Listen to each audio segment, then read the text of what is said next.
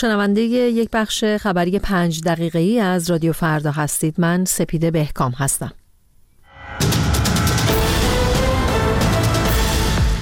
شاخص فلاکت در ایران به 52 واحد رسید.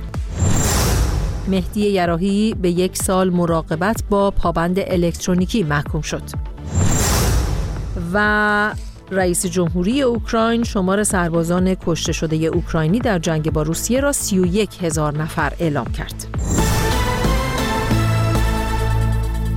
بررسی آمارهای تورم و بیکاری در جمهوری اسلامی نشان می‌دهد شاخص فلاکت در پاییز سال جاری با دو واحد افزایش نسبت به پاییز 1401 به 52 واحد رسیده است.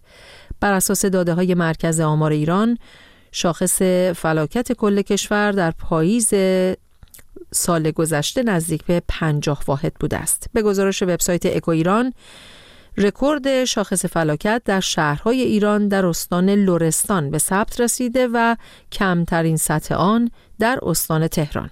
همچنین بررسی ها حاکی از تشدید شاخص فلاکت در یک سال گذشته در مناطق شهری 25 استان کشور است.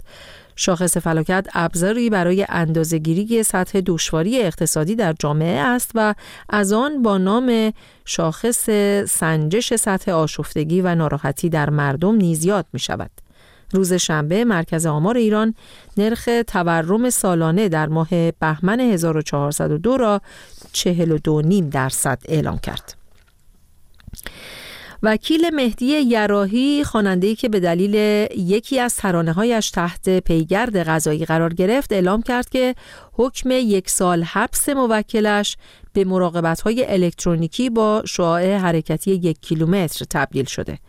زهرا مینویی وکیل دادگستری روز یک شنبه در شبکه اجتماعی ایکس نوشت در پی ارسال پرونده موکلش مهدی یراهی به شعبه اجرای احکام با توجه به بیماری و نیاز به مراقبت های پزشکی حبس یک ساله آقای یراهی به پابند الکترونیکی تبدیل شده و با قرار وسیقه 15 میلیارد تومانی از اول اسفند اجرایی شده است.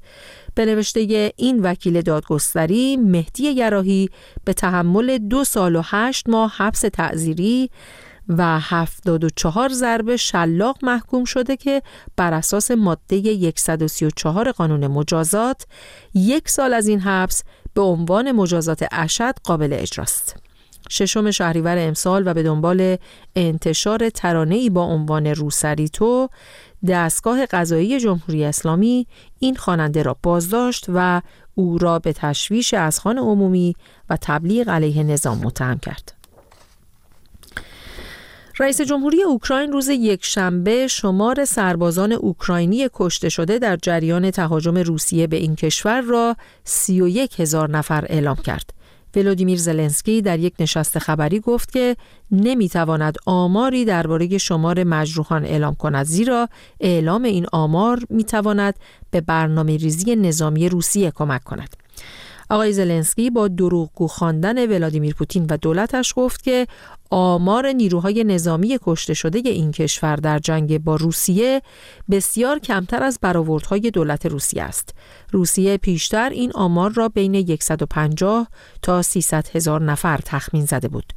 روسیه آمار رسمی تلفات نیروهای خود را به ندرت اعلام کرده است. هنوز هیچ منبع مستقلی آمار تلفات دو طرف را تایید نکرده.